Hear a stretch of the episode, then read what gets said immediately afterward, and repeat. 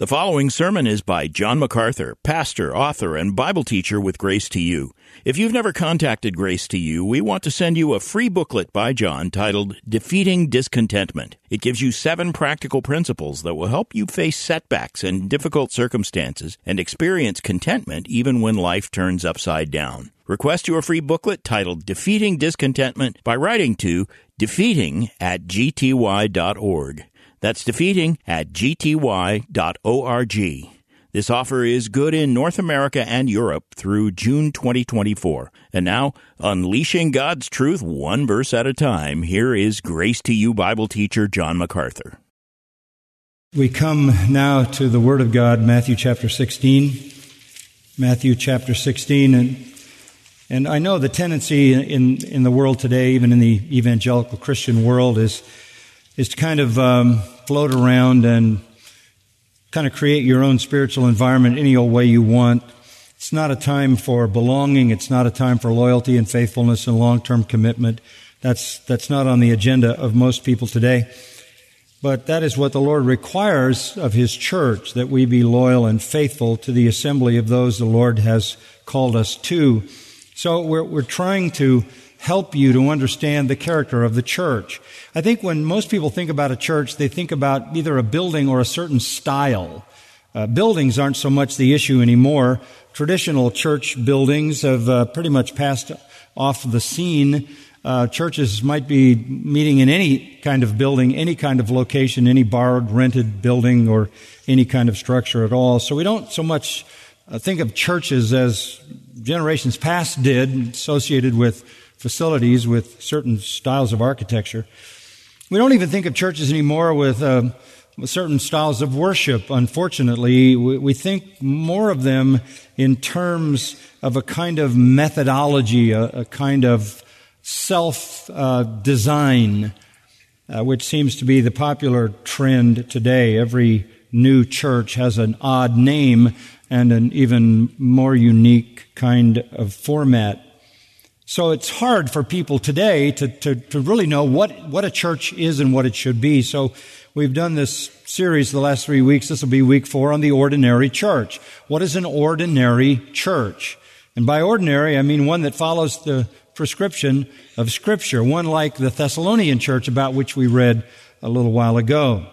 And just to start at the start, we've gone to Matthew 16, where we have the first mention of the church in the New Testament from the lips of our Lord himself in uh, Matthew 16 and verse 18 where he says, I will build my church. And here is where the church is introduced and he promises he's going to build the church. The church actually comes into existence on the day of Pentecost when the Holy Spirit comes and the church is given its birth and it has continued from there and will forever and ever in the presence of our Lord in the heaven of heavens. So understanding the church is important. It's the only institution our Lord ever promised to build. It is the sum of His work on earth. He is not building nations. He is not building organizations and institutions independent of the church. He is building only one thing in the world, and that is the church. It is the sole work of God in the church. And those of us who are a part of it need to understand what it is and what he requires of an ordinary church, those who are not a part of the church, you need to understand what we need to be uh, so that when the time comes, the Lord taps your heart, sends you in the direction of his church, you know exactly what to look for. So we've looked at Matthew 16. Let's look at it again and I'll read verses 13 to 23. We'll, we'll kind of go through that by a way of a brief review and then pick up some of the new thoughts. When Jesus came into the district of Caesarea Philippi, he was asking his disciples, Who do people say that the Son of Man is? And they said, Some say John the Baptist, and others Elijah, but still others Jeremiah or one of the prophets. He said to them, But who do you say that I am?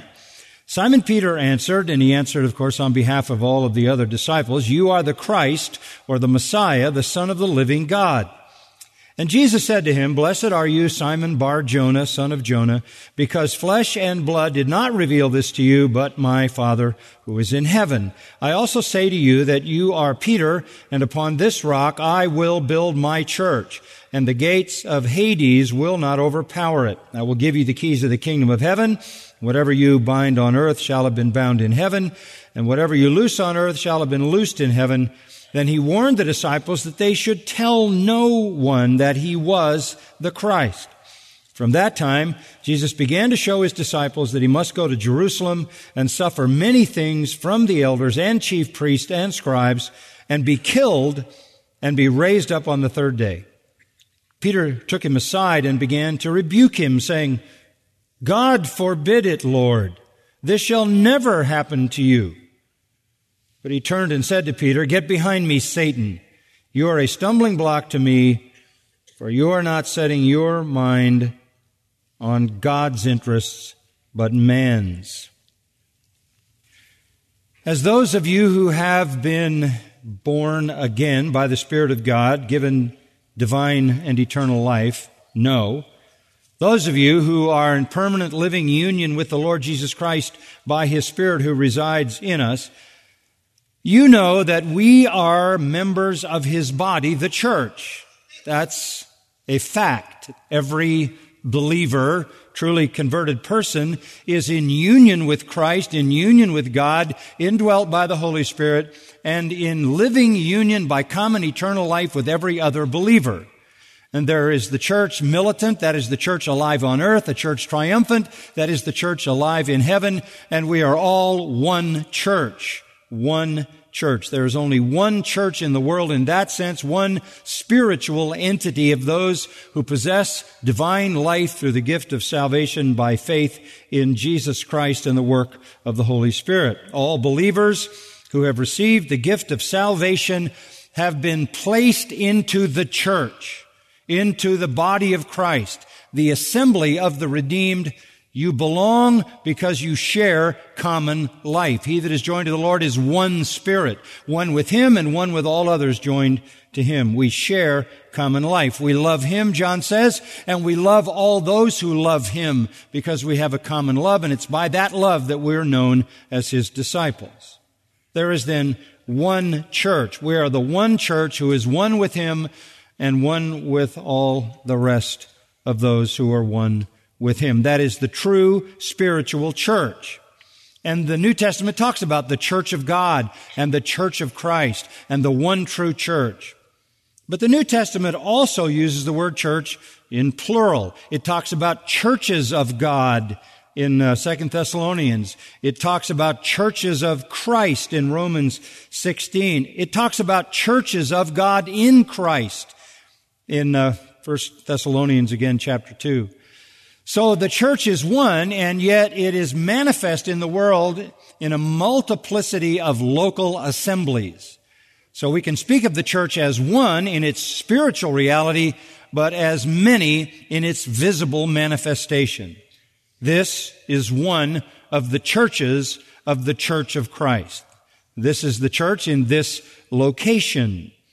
The true church, scattered throughout the world, manifests itself in local assemblies for the purpose of putting salvation power on display and proclaiming the gospel of Jesus Christ in every place. That's the church's role to preach the gospel, which it demonstrates by its life, its transformed life, to the watching world. We are not to be fashionable. We are to be faithful. We are not to be popular. We are to be persecuted. We are not to be a social force. We are to be a salvation force. We are not to be offering tolerance in love, but declaring truth in love. Every expression of the Lord's church in the world is to be marked by biblical fidelity. Biblical fidelity. An ordinary church follows the pattern of scripture as it outlines the life of the church. This is the ordinary church. And this is the church that our Lord is building. We should be known not by our novelty, not by our uniqueness, but by our commonality. We should not be proud to say we're not like any other church, but we should be proud to say we are like every other true church, following the prescription of Scripture. Now let's go back to Matthew 16 and just grip the statement in verse 18, I will build my church from the lips of, of our Lord, the head of the church. I will build my church. Every word is crucial. Every word is crucial. I indicates to us that the building of the church is the work of the Lord himself personally.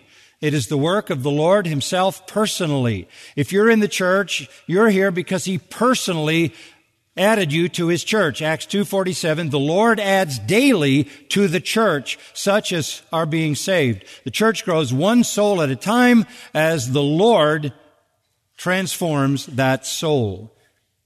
He is the one who builds his church. I do the work personally.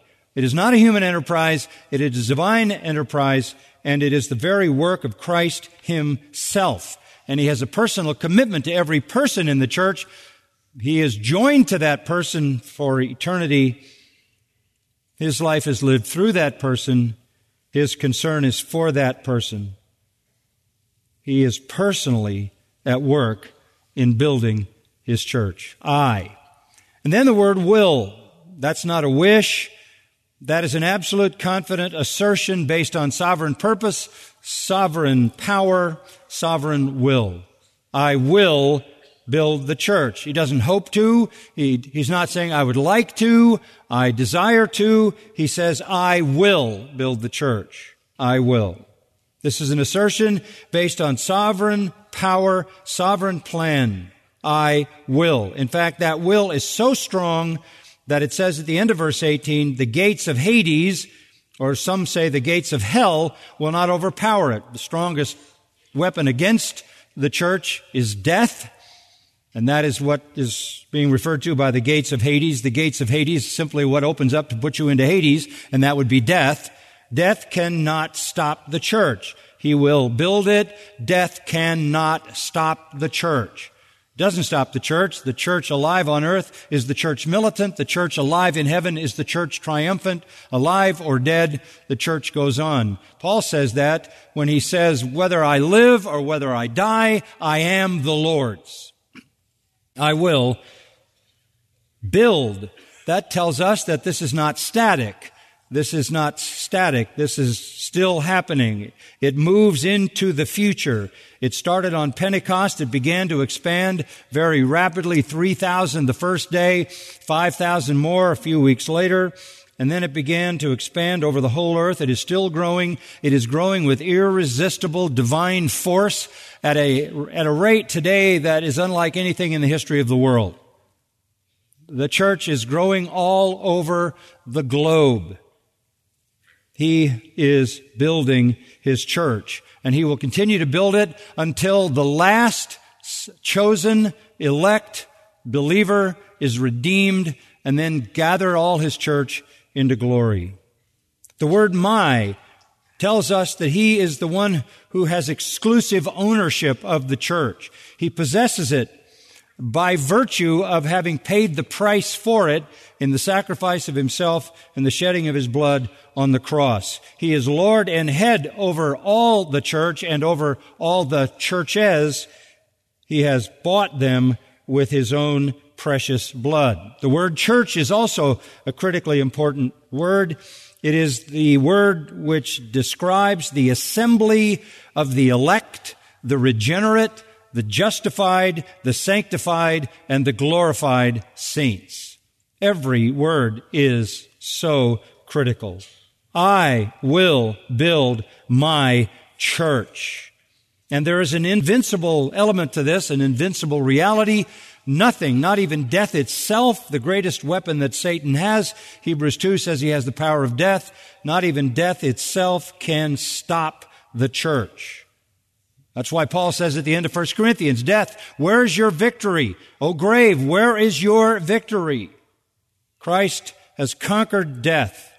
And so in 2 Corinthians 2, Paul says we always triumph in Christ. The church is God's triumphant work in Christ by the Holy Spirit in the world, and it is invincible. It will be what God designed it to be. The church was promised by the Father to the Son in John 6 and 11, and then promised by the Son back to the Father in 1 Corinthians 15.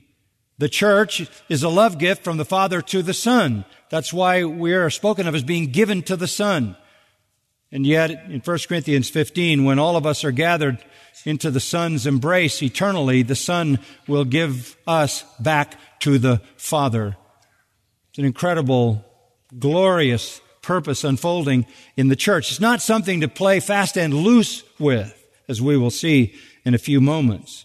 So the great theme of this text is I will build my church. And as we look again at the text and probe a little more deeply, we see that there are some things that define the church and therefore the expressions of the church in local churches. The first one we looked at is a great confession. A great confession. We won't go back through all of it, but just to remind you of verse 16, where Simon Peter says, You're the Christ. That's the Greek equivalent to Messiah, the anointed one, the Son of the living God. The Son of the living God. The what defines the church is the confession of Jesus Christ. Jesus is Lord. Jesus is the Son of the living God. Jesus is the Holy One of God. Jesus is the virgin born God man who lived a sinless life, died a substitutionary death, rose again, ascended into heaven. All that is true about him. He is the cornerstone of the church, Ephesians 2 20. This is the confession that identifies the church. The, the church is a Christ confessing assembly. And a Christ confessing in the truest and purest and most genuine sense. To emphasize this, our Lord says in verse 18, I also say to you that you are Peter, but upon this rock I will build my church. You're Peter, and the Greek word is a stone, a movable stone. But upon this rock, and the word in the Greek is a rock bed, a rock bed. You're a movable stone. I will build my church on an immovable foundation. And what is that foundation? It is the very reality of Christ, the Son of the living God. The foundation is not Peter. He is a movable stone. The foundation is something far more immovable than Peter. 1 Samuel 2 2 says, There is no rock like our God. Psalm 18, verse 2, The Lord is my rock, my God, my rock, in whom I take refuge. Psalm 18, verse 31, Who is a rock except our God?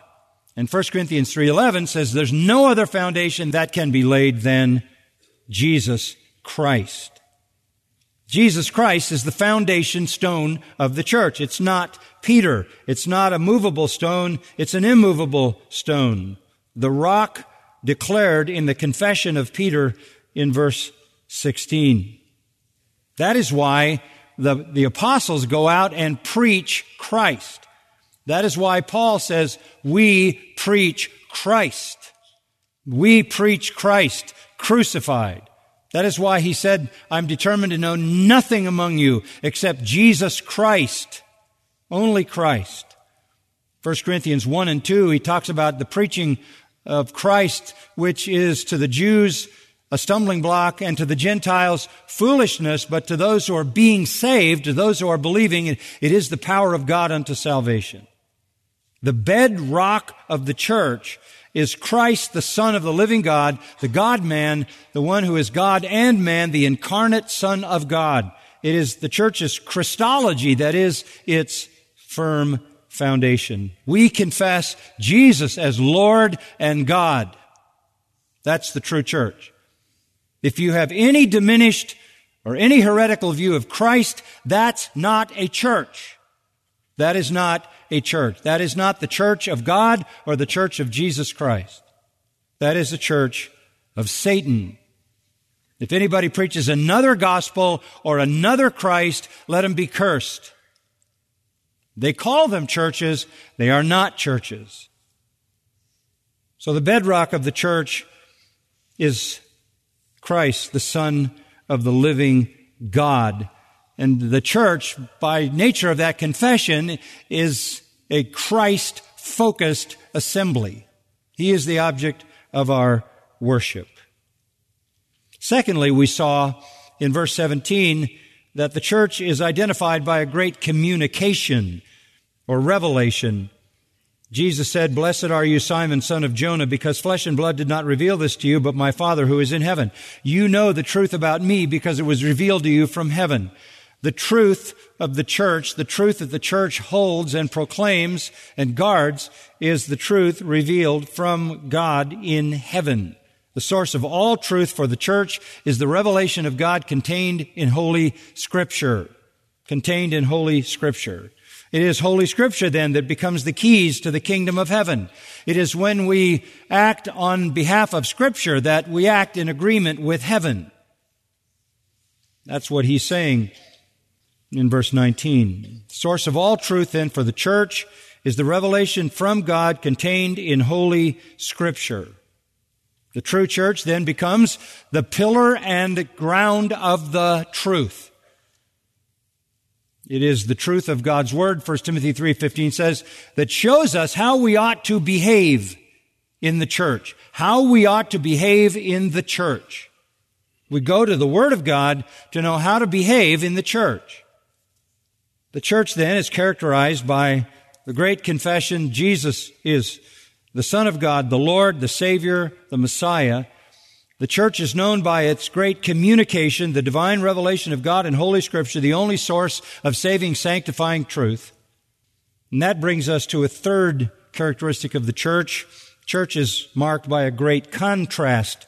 Verse 20, a great contrast. And this strikes the reader as a surprising statement in light of what has just been said then he warned the disciples that they should tell no one that he was the Christ. This seems so counterintuitive and certainly looks like the exact opposite of the Great Commission, which tells us to go and preach the gospel to every creature. But understand at this point, the gospel had not yet been completely revealed because Christ had not yet died and Christ had not yet risen from the dead nor had the Holy Spirit come to empower the preaching of that gospel. There is a hold put on the commission at this point by the Lord himself. Stop. I'm warning you, do not tell anyone that I am the Messiah using the word warning, this makes this a very strong prohibition. This is not a suggestion. This is not back off a little bit. This is not slow down. This is do not do this at all. Do not tell people I am the Messiah. Don't tell them that. Tell no one. Tell no one. It is a warning to not tell a single person that he is the Messiah. What in the world is this about? Well, the answer comes in understanding how the Jews perceived Messiah. John chapter 6 and verse 15 gives us an illustration of that. You remember in the sixth chapter of John, Jesus had fed the massive crowd, and this fit right into the standard Jewish view of Messiah as um, as some ruler who was going to come and eliminate all their enemies and eliminate all their problems and and provide peace and safety and security and prosperity and even food and bring to pass all the promises in the Abrahamic covenant, Davidic covenant, and even the new covenants given by the prophets. So when Jesus did what he did, uh, they were ready to make him their messianic king. Verse 15, perceiving they were intending to come and take him by force to make him king, he withdrew again to the mountain by himself alone. What he did in feeding those maybe 20,000 people by creating food for them had the potential to play right into their false ideas of Messiah. They saw Messiah as a social person who would come and upgrade social life. They saw him as a military person who would come and uh, upgrade their security and their safety by wiping out their enemies. They saw him as the one who would provide for them all the fulfillment of Davidic and Abrahamic promises, which had to do with flourishing, had to do with well-being, had to do with wealth and prosperity. They basically saw him as the ultimate human ruler, human king, God's anointed. All of their perspectives were political, social, material, and military. That's their view of Messiah, an earthly ruler. And in his first coming, Jesus didn't come to do any of that. Not any of that. Why did he create food on those couple of occasions when he did it? To demonstrate his deity. Same reason he walked on water and healed people. And to give them a, a, foretaste of the kingdom in the future when there would be an abundance of food and there would be health and prosperity. To show that he was in fact the promised Messiah. But he did not come the first time to establish an earthly kingdom.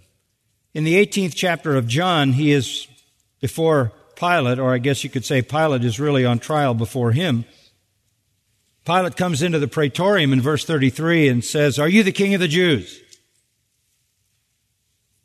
That was the question. Well, they had decided they didn't want him to be their king. They thought he would be when he did miracles and when he provided food, but he disappointed them. He did he did disappoint them on a profound level for two reasons. Reason one, he did not overthrow their enemies, the Romans, and free them from occupation. And two, he did attack, but he attacked them and their religion, their false hypocritical religion. So they rejected him as Messiah to the degree that they had him executed by the Romans. But Jesus answers Pilate in verse 36, My kingdom is not of this world. If my kingdom were of this world, then my servants would be fighting so that I would not be handed over to the Jews, but as it is, my kingdom is not of this realm. There will come a time in the future when his kingdom will be of this world, but the first time he came, he said, my kingdom is not of this world. Pilate says, so you are a king. And Jesus answered, You say correctly that I am a king. For this I have been born, and for this I have come into the world to testify to the truth. Everyone who is of the truth hears my voice. I am a king, but I've come this time not to establish the kingdom on earth, but to preach the truth that is essential to the kingdom and to do the work necessary to make kingdom citizens. Now let me just draw out of this a very important point.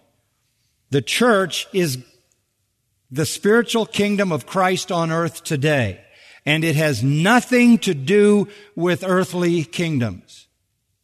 My kingdom, the church, is not of this world. So we don't fight. We don't go with Cromwell and the Protestants to Ireland and kill the Catholics. We don't do that. We don't fight in the name of the church throughout history, there have been terrible, terrible actions of war and battle. We don't do that.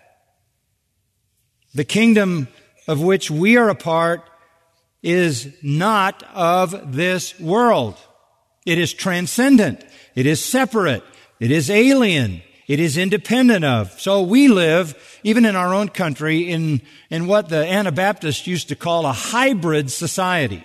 A hybrid society. It's not fully immersed. It's not fully merged. And that is where the Anabaptists stood against the reformers. The reformers decided that since there were Catholic countries like Italy and France and others, uh, once the Reformation came, they needed to have Protestant countries to withstand the power of the Catholic countries, and so they created Protestant countries like Switzerland and Germany and the, the, the Scandinavian countries and England. And then they brought in infant baptism to baptize everybody so that everybody born into those countries was born a quote unquote Christian. The Anabaptist said, You fail to understand that the kingdom of heaven has no connection to the kingdoms of this world. That's what our Lord says. They violated the Anabaptist principle of a hybrid society where the church exists independent of, transcendent, and alien to the existing nation. Another way to say that is simply this. It is irrelevant to the kingdom of heaven what happens in any earthly kingdom. It's irrelevant. It has nothing to do with the building of the kingdom. I will build my church and he will, and nothing will stop it.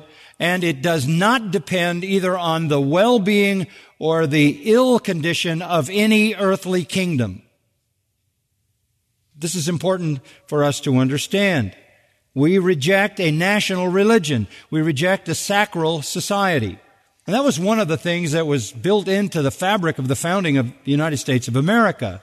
The separation of those things because people had read their Bibles when they got here and knew about that. The mandate is to advance the kingdom by the preaching of the gospel. Now, as a citizen, I, I want to keep up my lawn so my house looks nice in the neighborhood. And uh, I want to do all I can to meet the needs of my neighbors if they, if they're poor or if they have troubles. I, I, I want to do good in the world. And, and from uh, time to time, I, I want to influence uh, the powers that be if I can by the things I say, and, and I want to vote and bring about the best of what's going on in the world. I, I would like people to enjoy uh, God's creation at a maximum level for people to enjoy it. But that's not the mission of the church. We are to be good citizens, right? We're to live peaceable lives. That's what it says. Uh, we're to be peaceful and tranquil. We don't fight. We don't march. The only thing we fight for is the gospel. The only thing we march for is the gospel. We're not a part of those other kind of things kingdom because the kingdom of heaven, the kingdom of God, the church has no connection to the kingdoms of this world. So there is no point in us rearranging the deck chairs on the Titanic. It's going down. And that is not our calling. We have to get lifeboats and get people off the Titanic before it sinks. But that is what the true church does. It's amazing how much time and money and effort from pro- professing Christians in so-called churches is spent trying to manipulate the kingdom of Satan, the kingdom of darkness. He is the prince of the power of the air, the God of this world. The whole world lies in the lap of the evil one. It's Satan's domain. In our generation and the previous one, so-called Christians and churches and denominations and schools associated with them became so consumed with social issues, morality, and providing some level of comfort and upgrade in the kingdom of Satan that they abandoned the gospel. And all the major denominations in our country uh, in the last century died out. Social activism, moralism, cultural conquest, that is not the mission of the church. We must strongly avoid being caught up in making superficial adjustments to the kingdom of darkness that belongs to Satan.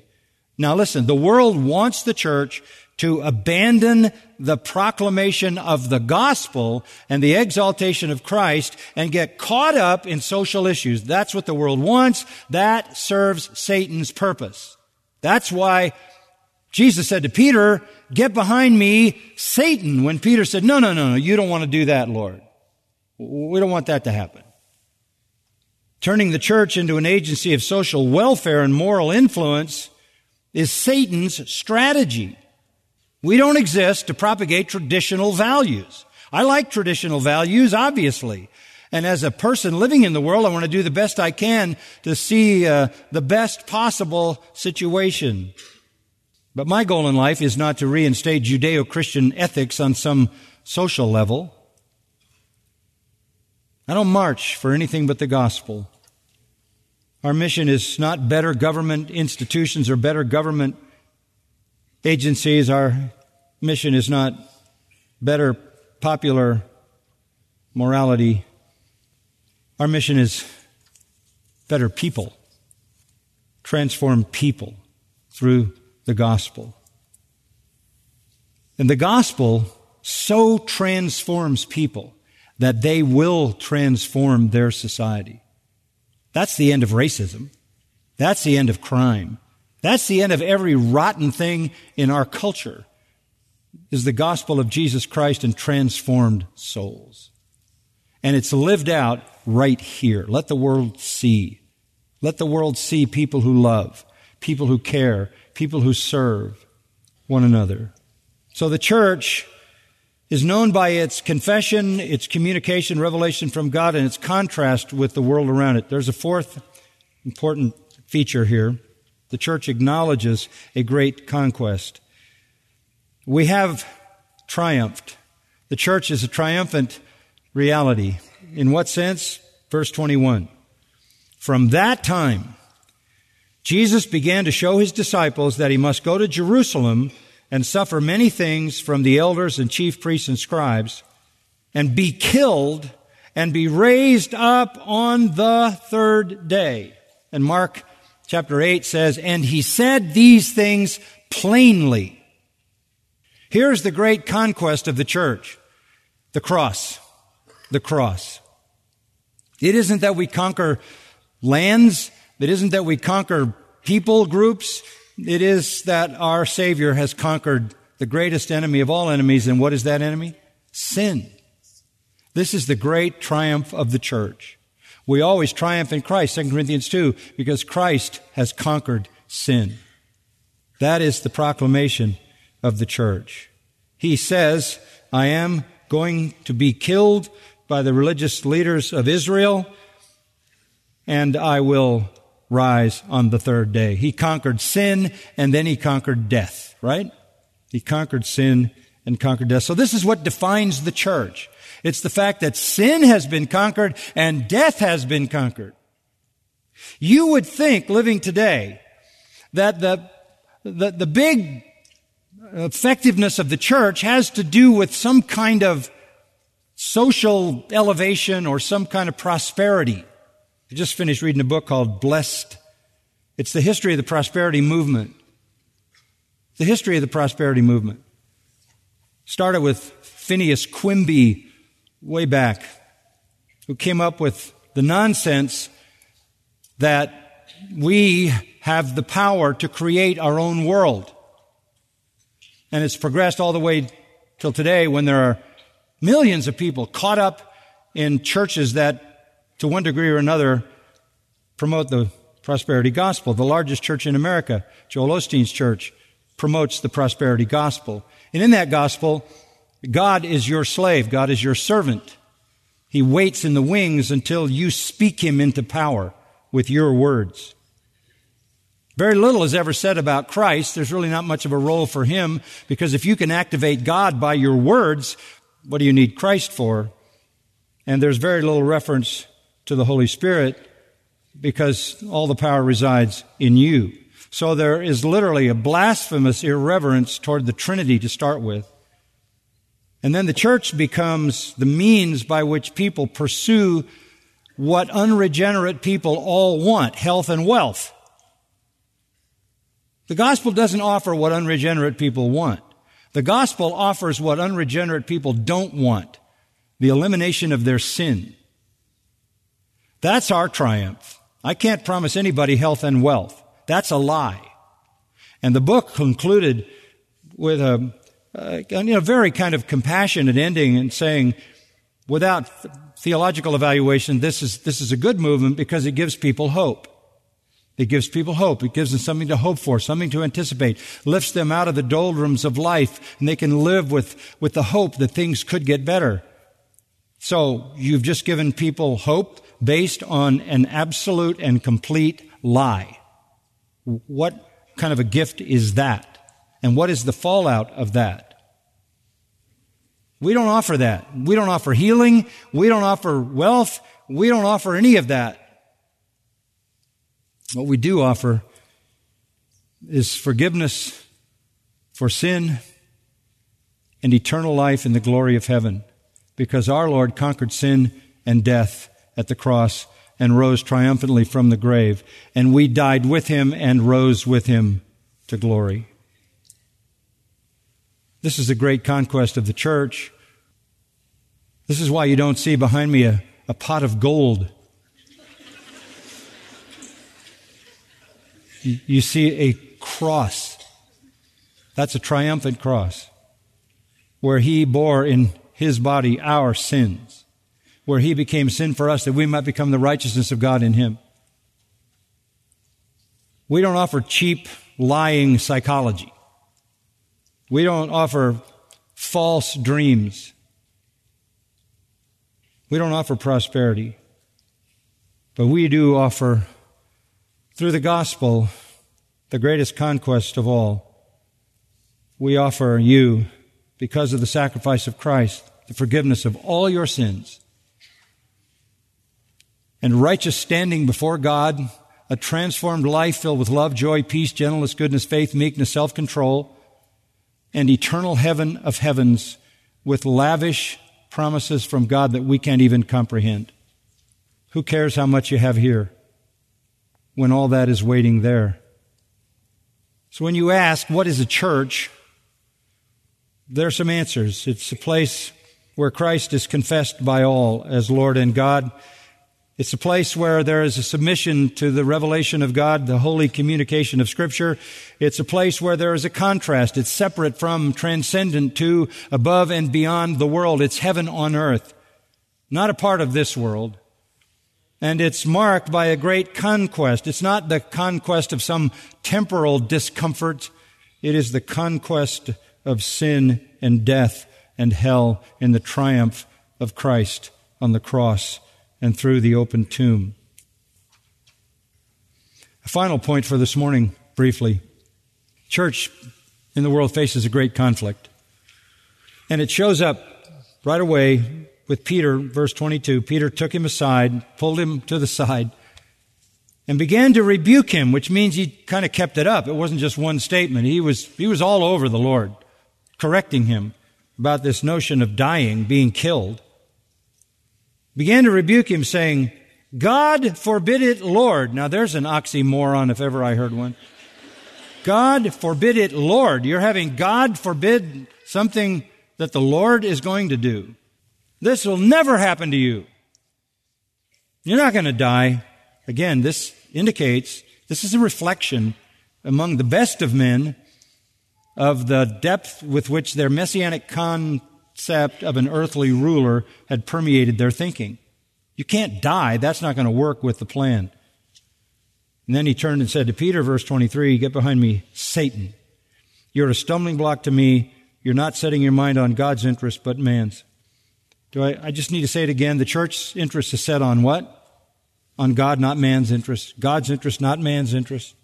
In the strongest language, Peter contradicts Jesus and Jesus says to him, Get behind me, Satan. Anything contrary to the will of God puts a person on Satan's side, takes up Satan's cause. We're in a conflict. We wrestle not against flesh and blood, but against principalities and powers, the rulers of the darkness of this world and heavenly places. We're in a war against Satan and his demons. He's the, he's the ruler of the world of demons and the world in which we live. Unregenerate people are of their father, the devil. There's a conflict then between the will of the devil and the will of God. And anytime you step away from the will of God, you become a part of the obstruction of Satan. False forms of Christianity are satanic stumbling blocks. Any misrepresentation of God is a, is a satanic stumbling block. You're a stumbling block to me. Outside the church, there are many stumbling blocks. But inside there are many as well. Ignorance is a stumbling block. Misrepresenting God, Christ, the Holy Spirit, misrepresenting Scripture. All of that is a stumbling block to the purposes of God through the church. It's foundational for the church to confront all that is evil. That is why it is such a dangerous thing to have, and it's very common today, somebody decide they're going to start a church, pop up, rent a place, and say they represent God and propagate ignorance. And you know you're hearing Jesus say, Get behind me, Satan. That's a misrepresentation. The whole prosperity movement's a misrepresentation. It's a stumbling block. It's in the way of the progress of the church in the will and purpose of God. False teachers abound there everywhere. The reason there's a seminary here, the Master's Seminary, the reason there's the Master's University, is because we need people who fully understand the will of God as revealed in scripture to be leaders in the church so that the church doesn't have people in it that are obstructing the very purpose for which it exists. Now we know that Satan sows tares in the midst of the church. And we know, Paul said in Acts 20, perverse men will rise up in the church and lead people astray. So we have to be aware of that. We do everything we can to guard the truth, preach the truth, interpret accurately the Word of God. That's why we take men and for years we put them under godly, skilled, erudite handlers of the Word of God so that when they walk out of that place, They are ready to live a life that honors God and not be teaching something that is a stumbling block to the very purposes of God. This is the true church. This is the true church. It doesn't take up Satan's side. But today, in so many false churches, Satan is in charge. And what is being propagated is an obstruction to the movement of the truth and the true church. True church, then, known by its great confession of Christ, its submission to Scripture, its contrast with the world, its cross centered triumph, and willing to face the conflict with the kingdom of darkness and face it as good soldiers ready to go to battle with all their armor on and with the sword of the Spirit. This is our calling as a church. Now, There'll be a few more things to say next time. Lord, again, your word comes to us with clarity, with power. We feel the, the moving of your spirit even as we read it. It, it is supernatural. It comes to us from heaven, exalting Christ, exalting you, exalting the Holy Spirit defining the church. Lord, we just want to be that ordinary church that our dear Lord directed and directs. We, we want to be faithful to those things that are the markers that He identified at the, at the very beginning. And we want you, Lord, to raise up many more faithful churches, many more. Thank you for these precious people. Thank you for all the folks you're bringing to us. We want them all to find here joy, love, peace, a family, a friendship, a hope, a place to belong, an opportunity to serve, to be helped, strengthened, ministered to mutually, so that this church will give testimony to the power of the gospel to your glory and draw many sinners to the Savior. That's our prayer. We pray in His name. Amen. You've been listening to John MacArthur, Bible teacher with Grace to You. For free access to all of John's lessons and a listing of study Bibles and books available for sale, visit Grace to You's website at gty.org. John MacArthur and Grace to You reserve all copyright protection under applicable law. Our copyright policy is available at gty.org and it includes instructions for and limitations on duplicating this digital file.